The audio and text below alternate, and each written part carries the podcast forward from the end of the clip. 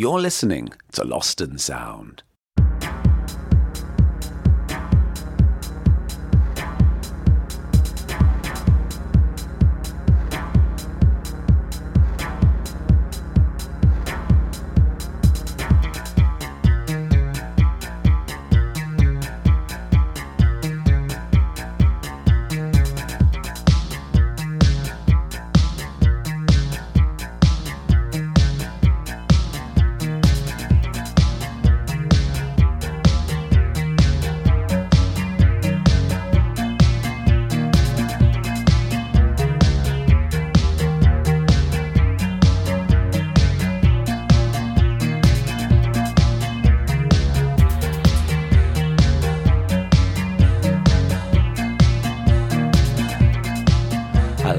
Name's Paul Hanford. I'm a writer, a podcaster, and a DJ in Berlin. And I've always believed that one of the best ways we come together is through music.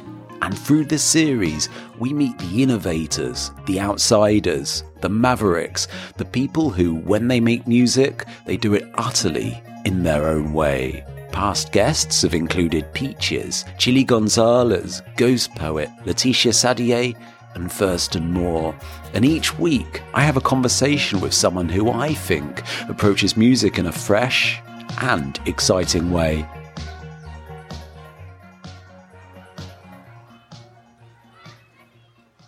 It is proper spring.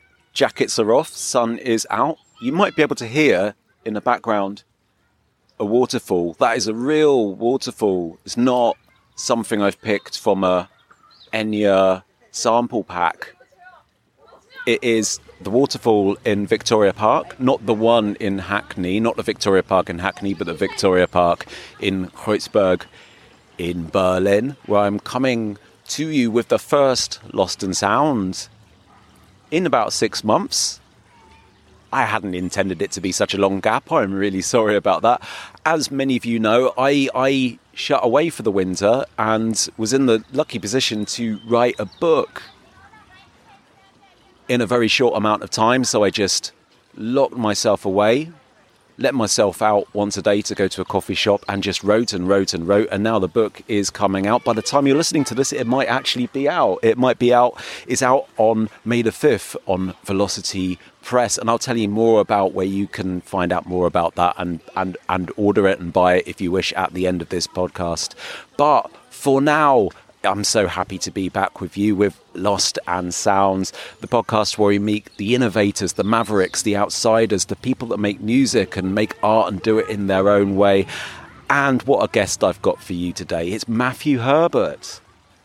Producer, DJ, composer, writer, all round innovator of sound, innovator of coming up with work that pushes how we use samples, where samples come from, the ethical responsibility that goes behind samples. And this is something that we go into in the podcast about a manifesto that he drew up 20 years ago outlining how he would ethically use sound sources and and and I found that so fascinating so we go into that at the time we spoke which was 6 months ago now um, he had his album Musca coming out. The album is now six months old. It's the third of his Domestic House series where he uses samples made up of things around him, in this case, things around him in his home during lockdown.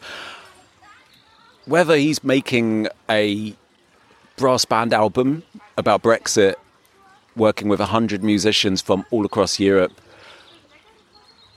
or producing Róisín Murphy mixing with Bjork, Björk, however you want to say it. I'm never really sure actually. Bowie, Bowie, tomato, tomato, bread, brotchen.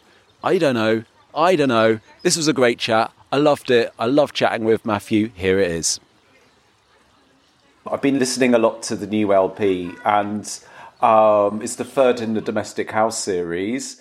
I think what's quite interesting is is really like you know lockdown happens and everyone is staying at home. We, was there a thing where you kind of thought, hang on a minute, like I've already made. Uh, I'm already quite familiar with this subject. to other artists, maybe they're kind of acclimatizing to not being able to tour, and you know, how am I going to what, what what's my immediate material around me to work with. With you, you know, you're uh, no novice to this.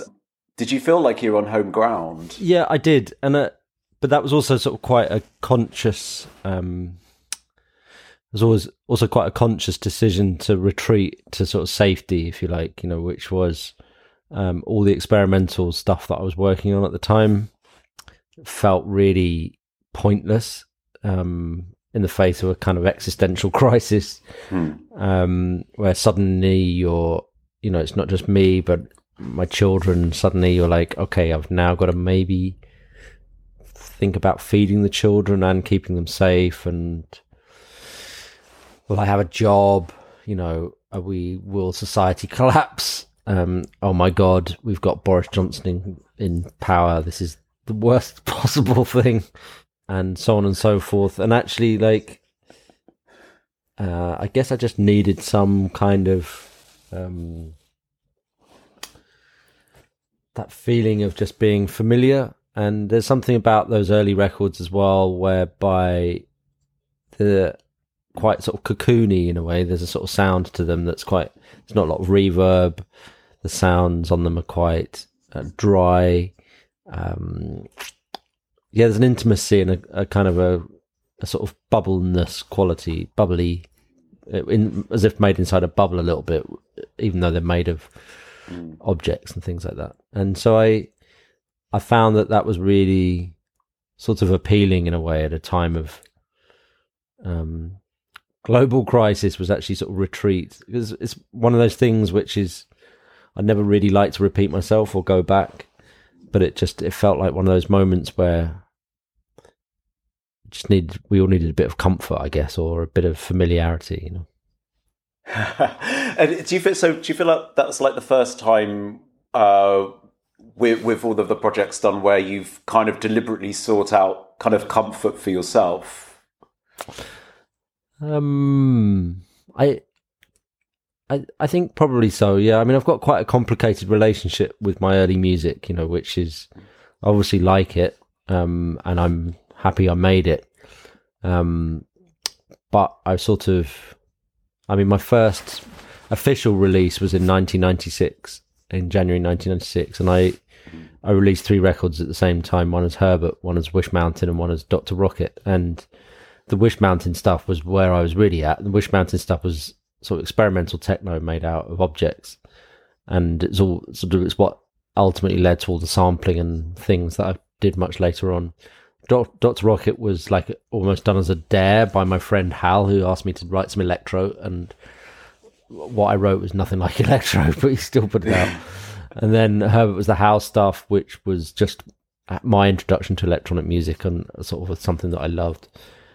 And the, it was that stuff. It was the Herbert electronic stuff that did the the best in terms of sales and attention and things like that. But my heart was always mu- probably more aligned to the more experimental stuff. So I've got quite a complicated relationship, which is nearly every review of any of my records always uses the early stuff as a kind of benchmark. Like, oh, it's not quite as good as that, or like it's nearly as good as that, or it's it's total rubbish. I wish he made that. There's a lot of people wishing I'd still make records like that, and people still ask me to do that and still DJ that kind of music, and and I.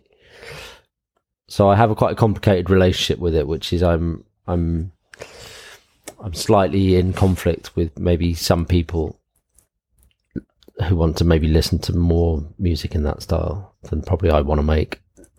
And do, you think that there's a, a conflict anyway in, in perception between viewing artists as being either like experimental or uh, being in some ways accessible, you know, in terms of like you can move to it or you can kind of like hum it in a car or something like that. And you, you always sort of seem to have, you know, straddled both, you know, or kind of gone one more into the other. But there, there does seem to be a conflict in my mind sometimes between the perception.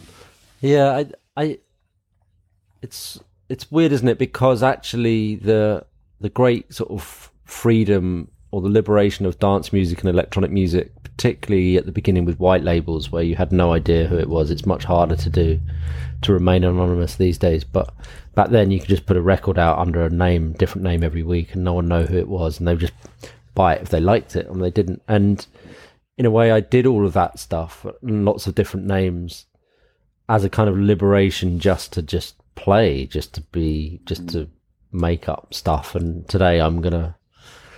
I even wrote a drum and bass tune once. It's like uh, I'm gonna today. I'm gonna be drum and bass. I'm gonna do some jungle today, and um, we're so used to the kind of the capitalist intervention in music, which is that you know the minute you sort of frame it and and turn it into a product, it kind of it contains it.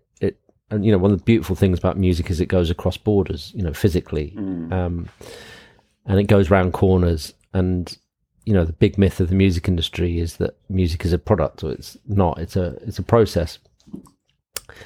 And so I, I feel like in the act of actually committing things to records and names and distributors and record labels and certain types of touring, in a way, you're there's slightly sort of nails in your own coffin in a way, which it, each time it potentially limits your um,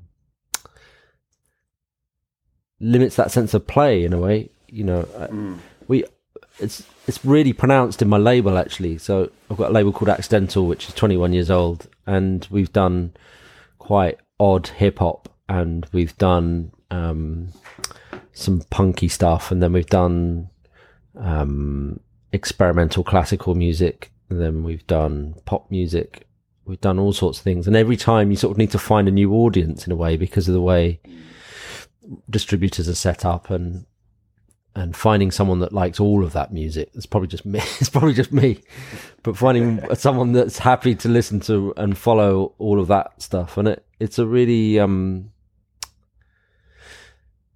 you know if you look at you know the other model really of making art public is the kind of um i don't know maybe i don't know a huge amount about keith haring so i might be wrong about mm. this but i don't i don't want to be rude about him because he's an important artist and I like some of what he's done, but that sense of immediately an identifiable style and then it's reworked mm. and that's very easy to then hook onto and to replicate and to commercialize or to capitalize on a sort of style or a or or a thing and I I'm much more interested in the kind of the the freedom to graze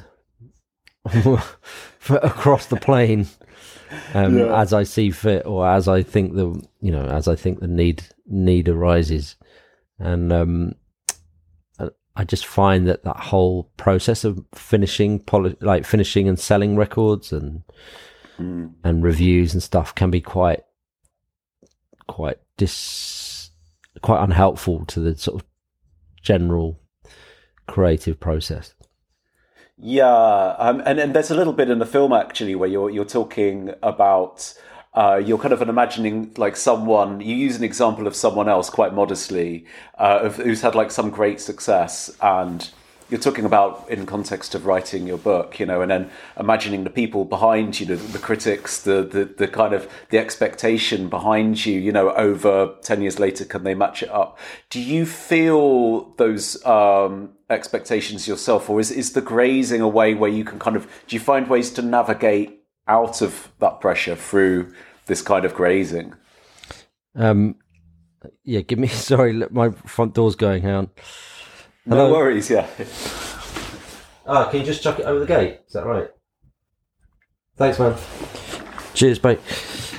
Um, it's really hard, isn't it? Because uh, no matter what you do in life, or or who you're with, or what situation, your your strength becomes your weakness, and vice versa. You know, and like that. It's. I think it's really it's really pertinent in relationships, which is the th- the thing that you love most about the person. Often is the thing that drives you nuts towards the end. Like mm. they're just a free spirit; they go wherever they don't, t- you know, they don't turn up on time. You never know when they're going to arrive. It's so great. They're like free of the constraints, and then you're like, come on, we've got a plane to catch. Where are you? You know, get in the bloody car. Why can't you put your socks away? And the I feel I feel like that quite a lot in um, in my work, which is and how I work, which is that my the thing that I enjoy about making stuff is oh, I could do this, could do this, could do this, could do this. Oh, right, let's do that. Oh, someone's called me and wants to do a BBC TV drama. Okay, great, I'll do that. Oh, someone else wants me to do a puppet show in Scotland this weekend. Okay, well that sounds good. I'll do that. Oh, someone wants me to remix like Serge Gainsbourg. Okay, wow, I'm not going to say no to that. Oh, someone else wants me to go and do film for an experimental movie in the Italian Alps and perform it with Seb Rochford. Ah, oh, well, I'm not going to say no to that. And and I I love that, but also it's a kind of um it's a little bit of a kind of slightly an odd feeling, which is you don't really fit anywhere. You know, like I've played techno and made techno my whole life, and I love it, and I DJ, but I'm not really. You wouldn't put me down as a techno DJ. I'm really.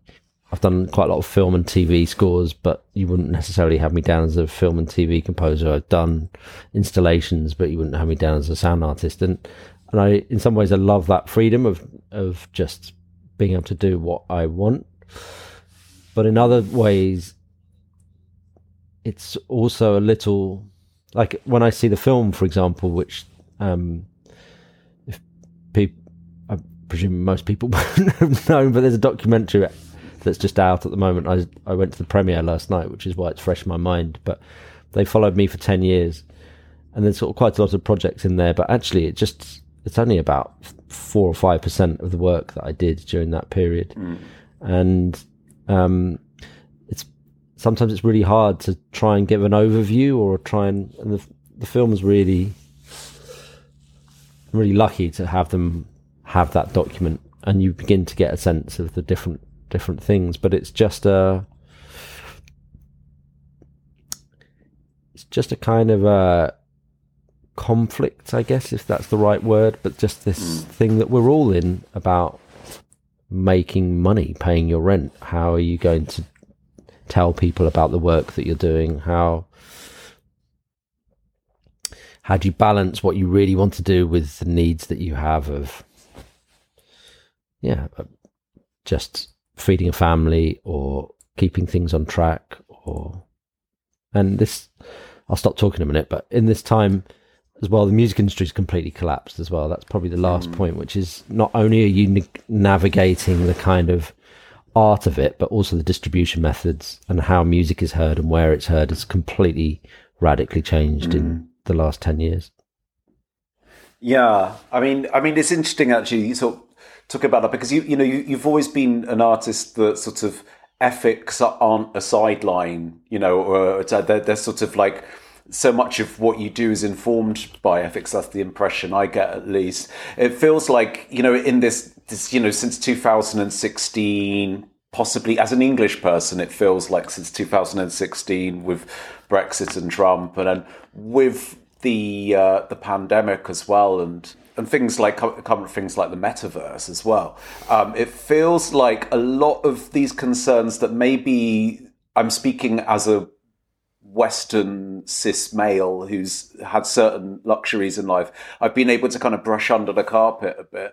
They're a lot more on your nose now um, than they were like when, when you kind of started. I'm going to talk a little bit, ask you a little bit about the manifesto in a little bit as well. Yeah. Um, when you sort of laid down publicly certain ethical principles about your work, do you feel that that's now these things have kind of got to a head where we have to deal with them? Has it changed your perception to your ethics? Um, that's a that's a a good question. I just I, I finished my PhD during lockdown, so I wrote a lot about ethics and thinking about it. And uh, I was just ca- calling up a, um, a quote while she think, but Levinas um, argues there's no model of transcendence outside ethics. So what he's saying is that you can't begin to transcend unless you unless you've addressed the ethical position that you find yourself in. And I guess that's that's been the fundamental. I mean, I it's taken me a while to realize that, and as often the way when you read people, it helps articulate something that you felt for a while. But um, you know, there was always a kind of sense that, or it was always framed maybe how other people would talk about me, or maybe how I talked about myself, of course, but that the sort of ethics were and the politics were a kind of a core plank of what I was doing, but it was it was almost like a genre, you know, like folk mm. music or what have you. It's like a kind of a politicized form of music, whereas actually, um, as I've got older, I've realized that it's completely fundamentally related to the act of creation. You know, there's a kind of a, I think there's a kind of both a pessimism and an optimism, an optimism in creation. There's a kind of a, a central pessimism, I think, that I need to create something because the thing that I want to create doesn't exist yet in the world. It's sort of almost like an absence. There's a, an acknowledgement that there's an absence that you need to fill with work. And then, of course, there's the optimism of like, oh, well, maybe this, this thing that I will make will fill that absence. And of course, sometimes it does, and sometimes it, it doesn't. But actually, that no transcendence without ethics for me is like I can't, you know, and your your point about privileges and things like that. It's like I can't. Um, for me, as a white uh, a white male with some money to stand up and go sing a song that goes everything's fucking great is not is very different to somebody who's got it grown up or in a very different position or is a climate refugee or or asylum seeker or is in Syria or whatever you know like but I think just being conscious of where you mm. are, and this is, I guess, part of where that the woke phrase come from, of just being aware and and um, alive to the the the forces that have brought you to this to this point. Seems to me that's not a unreasonable ask of a of an artist to do that. And I think what I find really and sort of answer the last part or maybe even answer your question properly. But the the thing that I find um, the thing that I find very difficult is this um, separation of political of what it means into sort of like a genre, as I was saying, or a subcategory of how we how and why we write music. You know, um, you know, so much um, like the Rolling Stones music, for example, mm. like the mm. kind of music they're making now, that's just as political as anything that I might do it. To, you know, the status quo is working just fine for them. You know, mm. and the as George Orwell says, you know, if you're choosing to leave out politics, the absence of politics in a way that tells you something.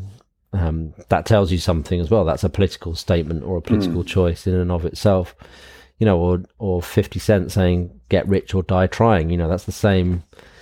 That's the same um, political message as the Republican Party, and it's and it's um, so we've sort of come to mean politics or political positions as a kind of a left wing thing or as a progressive ideal, but actually politics permeates all our dis, all our all our positions, all our work, and all that kind of stuff.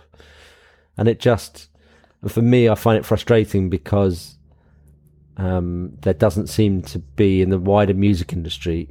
There doesn't seem to be a recognition that those two things are linked. So, a good example for me would be the Brexit Big Band, which is I made this record with a thousand musicians over three years, um, a huge amount of effort. Got someone to swim the English Channel for me. We rented a Second World War plane that we took up. Um, we flew up. I had somebody walk the Northern Ireland border, recording sounds, all of that over a two week period and we deep fried a trumpet, did all sorts of things, and got a choir from the east of Germany, uh, East Berlin, and a choir from the west of Berlin, and, and worked together. And um, it didn't really get any coverage. It didn't really. Um, it got some sort. It got some coverage when it started, but actually, as a piece mm. of work or as a body of music or as an, or as a sort of thing, it didn't really didn't really get many reviews. It's it's not in any top 100 re- records in the summing up of the year. It didn't catch any kind of public imagination really, or sort of get much support from music industry people that we wrote to, um, saying, "Do you want to be part of this?" or never got back to us, or said no, or whatever it might be. And then I find it really, what I find disappointing is that here we are then, um, four or five years later, moaning about visas for musicians in Europe, and it was visible out, you know, four or five years ago. It was, you know, we could see this coming down the line. and when I was trying to create work that de- de- deals with that head on, you just don't get, didn't really f- feel like I had the support. And for me, that's what I, that's what I mean about the kind of the politics and the process and how the music's released. Um, all my music's released independently, for example how it's released and how it's distributed and how you do the gigs and all of that kind of stuff. All of that is all baked into the whole into the whole gesture. And and when you start to pull it apart like that and separate it out like, oh, this is political music, oh, this is pop music, oh, this is whatever. For me, it starts to dilute all those the the the power that's implicit in the creative instinct. Yeah yeah like every action is a political action you know like like what you're saying and even even the absence of consciousness of political action is a political action isn't it? And that's right. and and, and like the you know so i think it was over 20 years it was about 20 years ago that you came up with this contract between yourself the personal contract for composition of music incorporating a manifesto of mistakes and um, what was your thinking at the time? What led up to doing this contract? What was the sort of surroundings and your, you know, what what was the sort of zoom into that moment? Um, I, I think I was just really distracted by the, the the distribution and performance of music, like the sort of the job of it, just got really distracting. Which I, as I said, when I my first three records uh, the the one that for me was probably the most disposable in a way, or disposable is doing it a disservice, but one that for me was like about simplicity and pleasure or something was the one that was got the most attention. And then of course you start getting gigs and you and they ask you to play that kind of music and I ended up traveling the world and performing and having meeting fantastic people and generally having a very good time. So I'm really not moaning about it, but what happened was that I began to lose the. I, I began to forget that actually something deeply and profoundly incredible has happened in music in my lifetime, which is you can now make music out of anything. And I always say this, and then I, and I was like, then I try and pick three things, and I try and do it. It's almost like a, it's like a a sort of difficult form of torture I put myself in, but I try and come up with three different things each time in interviews to say that you can make music out of. So today, what's today? Today is mm. 5th of November. Okay, so that's bonfire night in the UK. So you can make it out of fireworks going off, or you can make it out of what else is going on today. You could make it, it's COP26. So mm. you could make it out of um, coal, the coal fired power station that Britain has just commissioned and that they're building, or you could make it out of um, uh, what else is going on today? Um, my son is doing Duke of Edinburgh award scheme where you go camping with friends mm. in the mm. woods and they teach you how to like light a fire and stuff like that. So you can go and record that. So that's three pieces of music that we could make today. And but all the software, all the industry, all the promoters, all of the hardware, the keyboards, everything is set up to make it so much easier to just sit down at piano and or write a synth or write with a drum machine or you know the Apple Logic that I'm recording this onto has all these loops that you mm. can just drag and drop. You know, you can just literally just drag a drum beat and then drag a, a guitar, a bass guitar part, and it automatically syncs it up, puts it in the right key. They've even got vocals on it. They've got one of the vocals that goes amazing. you, can, you can have a piece of music with just I could I could write a piece of music in thirty seconds just by dragging these things and some dude going amazing over it uh, in a couple of places, but like everything is set up to sort of replicate what already exists. And so the manifesto mm. for me was like, forget that. Like that's not that's exciting, and, and that opens up musical possibilities to people that maybe wouldn't have had it before, and that's a really mm. positive thing. I wanted to completely put it down. But actually, for me, the real revolution in music is that you can now make it out of a suicide bomb explosion in Kabul, and it's the sound of life and death. You can now, music is now documentary. It's now like a shift in art from from pencil and paper, leapfrogging photography and going straight to video, and like all the ethics and the power and the meaning and the storytelling that that suddenly um, invokes or opens up to you um, is at your disposal. And so the manifesto was really there just to try and keep me focused uh, on this insanely incredible revolution that it's the biggest revolution in music since somebody hit a I don't know since the piano maybe. I don't know. But like the capacity now to, to make music out of anything that we can think of that makes a sound is extraordinary. And to remind myself not to forget that extraordinary thingness So, do you, do you check in with this uh, manifesto from time to time? Do you, or is it sort of so ingrained in you that you don't need to? Um, yeah, it's very. I'm very conscious of it. It's there all the time, and uh, this the last record I did, Musca. I just is out the window. You know, I I'm like that's part of it was the freedom just to do whatever I wanted to do. It was it was about comfort or what have you. But I did a um, there's a track called the Three Ws on the first big band album I did called Goodbye Swing Time, and it was made out of um, it was about all the stories that we weren't learning uh, politically. So about like the School of Americas. Um, I won't go into the School of Americas now. People can Google the School of Americas and the CIA funding of Latin American dictatorships and things, and printing out these things. And I made a beat out of a printer, printing out this information. And there's all sorts of other sounds on there. And then the big band that I spent a lot of time and effort and craft and money recording at Abbey Road and all this kind of stuff. Every single sound I'd recorded with a microphone. Um, and then I put like a synth bass on it and it sounded really good. It was probably one of the best mixes, technically speaking, one of the best mixes I've ever done. But when I listened to the whole record, it's the one synthesizer on the whole record, and I was like, I can't have that. So I, so I re-recorded it with bass clarinet.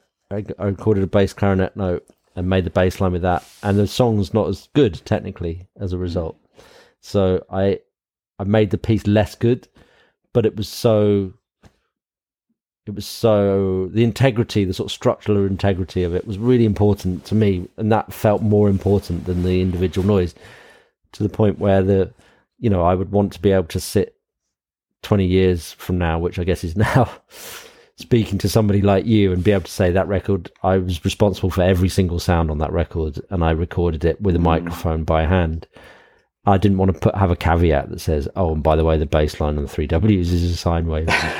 um, so it's really it's it's useful it's useful in that way just to just to keep me um just to keep me focused on it yeah Yeah, yeah. And are there any? Because a lot of it's about accidents as well, and incorporating accidents.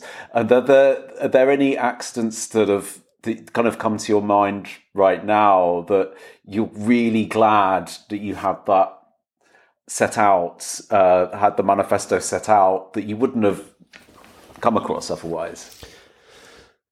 Um, yeah, I mean, every single day, every time you work with sound and you sort of surrender to it, it's you get something, you get something special. There's a there's um a, a recording studio that I had um by train tracks, and um I have told this story before, so apologies to anyone that's heard it. But the there was a, a, a quite a dangerous travel crossing near it, and as it would come by, the trains had a, a sign saying "Do your horn" to warn people. And I was recording this um, piece with Eska for the second big band record, and I said, and she was singing, "Could this be one of those days?" when everything goes right. And it was like perfect timing from this train horn. And I and it's still in there. You can still hear it on the record. It's quite quiet, but it's still there. You can hear it as it goes past. And actually that that sound of this train is on loads of my it's like it's on loads of sounds that I recorded because it was right next to my studio things. And then um then a few weeks later somebody I knew killed themselves on that crossing. And then a week later somebody else, and then a week later somebody else. There was three suicides in two weeks on this crossing. And suddenly that sound ha- had complete that was embedded in these pieces of music or um just completely transformed, you know. And suddenly that becomes a memorial or it becomes, you know, and that sound means hundreds of things to hundreds of different people. So somebody who lives near the tracks, who's maybe married to one of the people, that that's incredibly a pain. That's an incredibly painful sound. To somebody that maybe had their first kiss standing by on the bridge, they were kissing, the train went under, and horn mm. driver, the train driver did the horn. That would have meant something else to them. There might be somebody else who is a train spotter who is listening to different types of train horns and able to tell what kind of trains it is. There might be somebody else whose um, partner is the train driver and thinks, "Oh, I'm," you know. So this capacity for sound to carry all these stories to lots and lots of different people is so exciting to me. And if I'd have cut that out, Mm. it's a, it's like um, if I didn't, if I wasn't open to those mistakes, then it would have been um, you lose all that richness, you lose those connections. Um, I think it's to the detriment of the work ultimately, and um, and so that line, you know, could this be one of those days when everything goes right, and then you hear a sound associated with suicide? It's suddenly by surrendering to sound, I guess is what I'm saying, and surrendering to these mistakes, the whole of the process just multiplies again and again in ways that you that are out of your control and thrilling and compelling ways. I think. Yeah, and I, I really resonate with that, and with the book as well. The way you describe the sounds, um, it, it's what what kind of occurred. And I don't know if this is even a question or just a reflection that you might have a response to, but um, the thing that kind of really sort of shocked me in a good way was that a lot of the time when I understand about your work, when I when I kind of go into understanding the processes or with looking at the book, it feels like magic realism to me. But yet it's actually just you're actually just describing things as they are a lot of the time. Um, is it? It's quite weird how reality is when the perceptions turn becomes something that feels kind of like fantastical. Yeah, I, it's- thank you for saying that. No one's ever said that to me, and I that's what it feels like. It feels like magic realism. You know, um, it feels like um,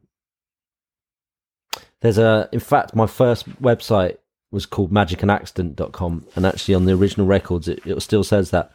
And that's a quote from Don DeLillo from Underworld, and he talks about that there was is it a baseball game, and everybody's there waiting for something between magic and accident to happen, you know. And that feels like that kind of moment of creation. You're like, or some, you know, something could happen, or we could turn something, or it can, something's created from nothing. And I, and that really, um, it really feels like that when you start, because it's kind of, when I wrote the book, to go into writing the book, which is just it's a description of a record I'll never make, um, and it's called the music, and it's uh, fifty thousand words long, and each track is a different um, um, piece of music, and they're all on sort of different themes or what have you. But when you start to like let your imagination think about what's really going on, it's it's this really weird combination exactly that of like is this fiction or is this non-fiction so for example right now we can't hear it but there are i don't know pick a number no, uh, prawns like Right. commercially farmed Pacific prawns in mangrove swamps uh, in Asia. There are I don't know ten billion prawns right now feeding, or their legs are going underwater. You put you could put a hydrophone in all the ponds of the commercial prawn farms in Asia and listen to that right now. So whilst I'm speaking, that's going on, but also at the same time, Donald Trump's somewhere doing something like, uh, you know, he might be going to the toilet, or he might be playing. Well, he's probably playing golf, um, or eating a cheeseburger. Who knows what it is? But then you think, well, if Donald Trump's eating a cheeseburger right now, then right now you could also hear all the people that voted for him that happen to be eating a cheeseburger right now. Mm. So I don't know how many that would be. How many people that vote for Trump in America that would be eating a cheeseburger right now? 10,000, 20,000? There's got to be there's got to be quite a large amount. Yeah. yeah. So so suddenly you've in your head you've built and I've done nothing. All I've done really is sort of point to it, really, which is just like actually, mm. okay, let's hear all these like commercial prawn farms, and then over the top, loads of Trump supporters eating cheeseburgers. and what what's the you know I've I've just picked two things at random, but what's the connection? Well, you can start to tell stories about well the food chain and farming and processed food but then you can also tell a story about the Vietnam War, for example, and Agent Orange, and all the deforestation caused by the napalm and the chemical agents dropped by American forces in Cambodia and Vietnam, to which after that only certain crops would kind of grow, or um, uh, coffee being one of them, and uh, robusta beans and the, all the chemicals and things like that. And I'm just whatever. I'm just not necessarily writing a piece of music that, but you just this really you're just in a weird space you know it's just a really mm. deliciously weird space where your your brain has the capacity to imagine the world as it really is but you can't hear it it's like um it's like out of sight it's out of reach but it, somehow it's also reachable you know and i think i wonder as well whether it's because the brain is um I've read it's come up twice in the last two weeks. This and I'd never thought about it before. But the brain is inside your body in a black mm. hole. Like it hasn't. Your brain has never. Your brain has never tasted hot chocolate or seen mm. sunlight or it's never heard Miles Davis or what have you.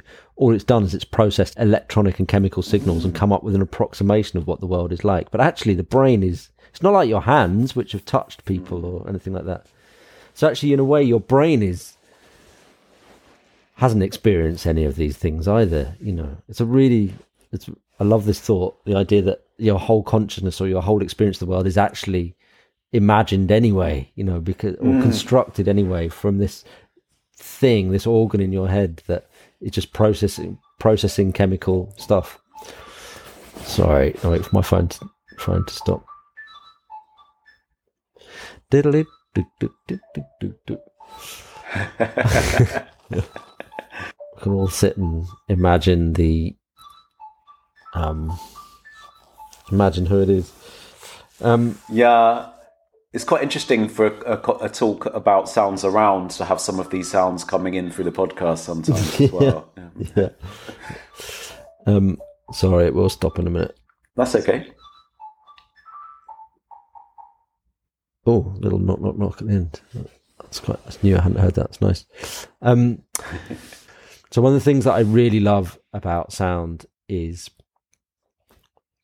how different our interpretations are. So I could play you the sound of leaves through a tree, and you might imagine a, a single poplar tree in a, a, kind of a Kent field on a line of mm of Kent uh, poplars next to an orchard on one side and uh, a field of wheat on the other with a little stream in front or something like that.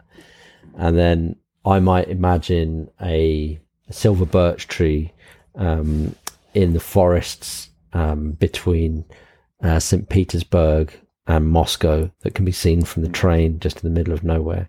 and one and one of your listeners might imagine um, the sound of an ash tree um, by a village pond or something like that. Um, but we all have different things. Whereas if I just show you a picture of a tree mm. and wind going through a tree, it's what it is. There's no, there's some variation in what we might see in terms of color or perception or what have you. But ultimately, we're all looking at an oak tree or something like that, and it's it's an oak tree on outside Boris Johnson's house or something like that. That's just what it is. You know, there's no mm. variation. Mm. And I think that's tying into your magic realism thing, or like that process of imagining sound, is that we are um, constantly investing ourselves into it. You know, you have to engage with it. You have to. It's your brain creating these sounds, particularly you know as they're written down, and that's really something as well that I like to play with. You think the sound might be one thing, and it and it's not. So there's a sound I really love at the beginning of a track I did called "Moving Like a Train" from Scale. I'm not totally convinced I got the track completely right, but that's another story. Um, but the it starts with a sounds like a car starting, like vroom, but it's not. It's the sound mm. of a coffin lid being pulled off, recorded from the inside. So, but uh, sorry, being pushed on. So it's as if you were being buried alive. Basically, it's the sound mm. of someone pushing a coffin and uh, before burying you alive. But it sounds like a car, and it's just a weird, creepy noise at the beginning, and you might not know what mm. it is, mm. and maybe you don't know until now, and now you'll go, oh, fuck, oh my god, don't think I want to listen to that again, or like, oh, I really want to hear that sound, or whatever it might be. Mm. But we'll all imagine something different, and that's something that can be played with as a material, which I think for me is a liberation compared to a piano. If I just sit down at the piano, we're all, I'm up against every person that's ever written a song on a piano, and we're all mm. vying for the same imaginary space. Whereas this is like, it's like keys to the kingdom, you know. and just finally, like, what would you? I mean, because we're talking earlier on about you sort of mentioned a piano. Um, I'm talking earlier on about the kind of technology available now uh, to make music, and uh, obviously it's liberating in some ways, and we've talked about a lot of the ways it isn't. Uh, but for say young people that are kind of just starting out, or anyone, I don't. I mean, I'm going to rephrase that. It shouldn't be young people. For anyone that wants to start making music, what kind of advice could you give someone to avoid the grid? You know, like the sort of the grid of the algorithm and these things. What what would be like a good starting point to keep your mind open to the possibilities around? Um, I I think there's I, I sort of feel like there's probably two ways in to to it. I favour the second one, but I do sometimes do the first one. The first first one is you just begin. You just start. One day you just start and you see what happens and you know probably vast vast majority of music is written that way. You just sit at a piano and you start playing some chords until you find one that moves you or that sounds a way that you like it to, to sound, or you start with a beat and you write something. That's one way. But for me, I find that hard. Um, I find that so much harder because you're then, whether you like it or not, you're kind of implicated in the grid, as you call it. You know, you're then. Mm. You're working with what you've immediately got to hand in a way, you know, which is if you just start writing, that moment of creation is can be five minutes, can be ten minutes that you write a chord pattern. It can be thirty seconds. You write a brilliant chord pattern. You know, um, I mean, the best work that I've ever done, I've, I think, or in terms of um, a coherent single musical gesture, um, have all been done in just under an hour. So. Mm um, and you can tell because they're the ones that are most successful of my work. So Cafe de Flore, I wrote, um, I wrote in 40 minutes from start to finish.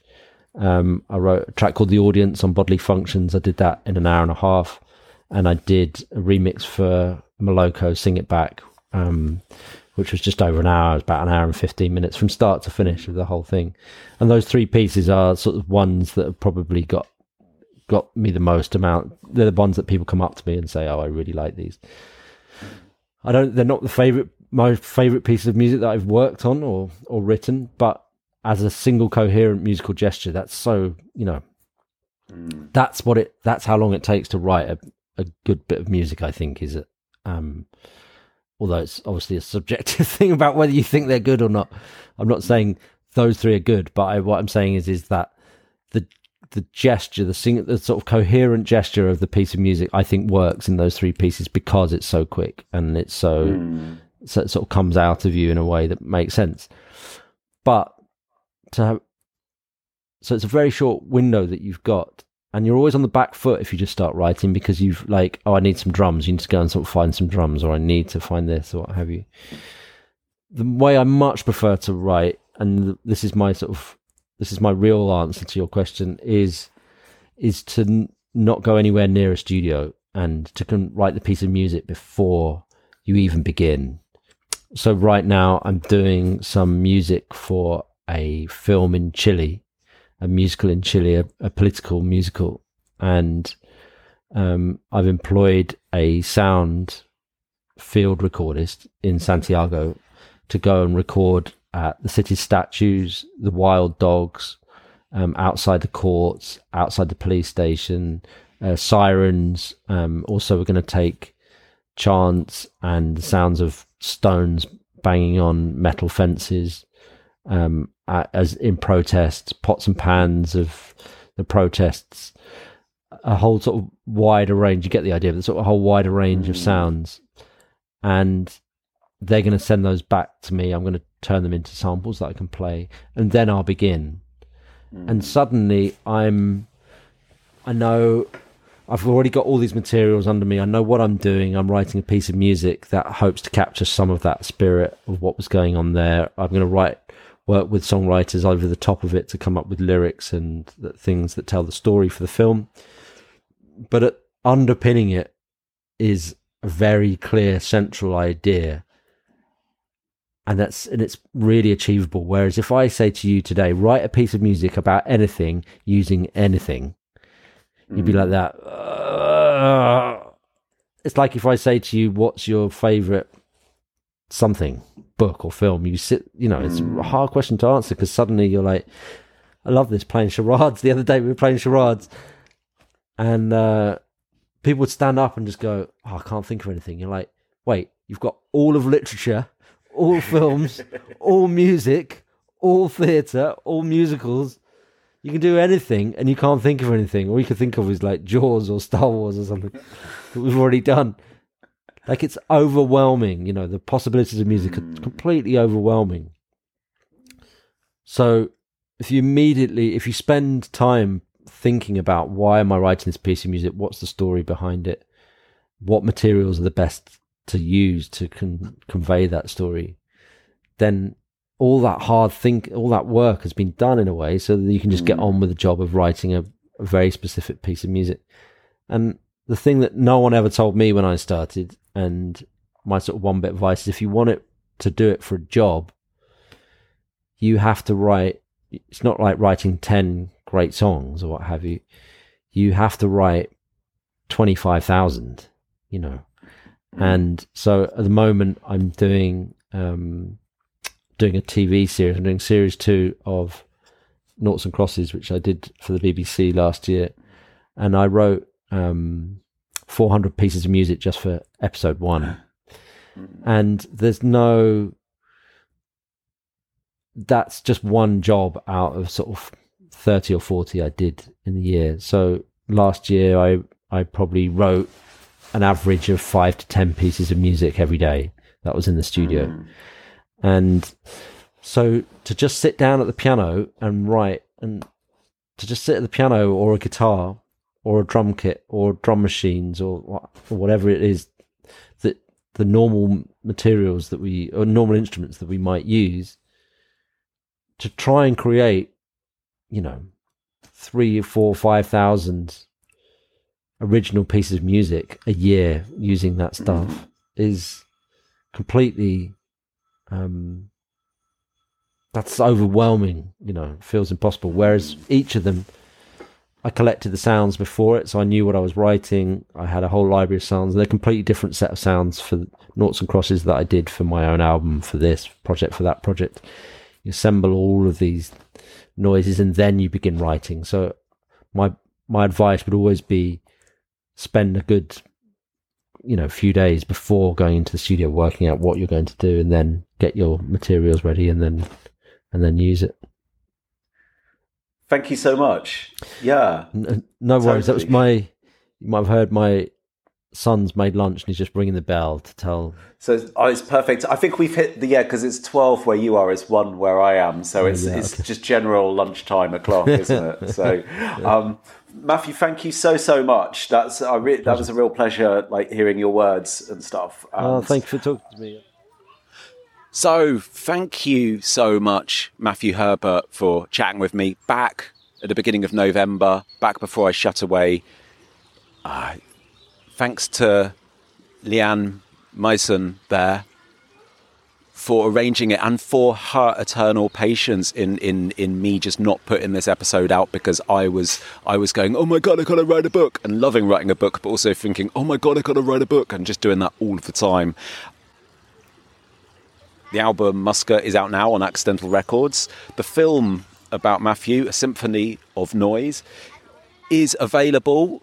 You might have to look around a little bit for it, but well, well, well worth seeing it. The book, the music, an album in words is out as well. And the manifesto is very, very easy to Google.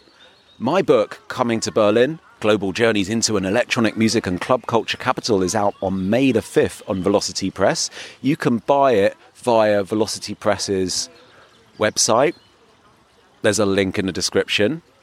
Thanks to ESO for the music you always hear at the beginning at the end of this show to Leanne again for her eternal patience in, in how long it t- took me to put this out, to payradio.org in Berlin, who make podcasts in English about Berlin from Berlin. And most importantly, to you. Have a fucking lovely week, and I'll see you soon.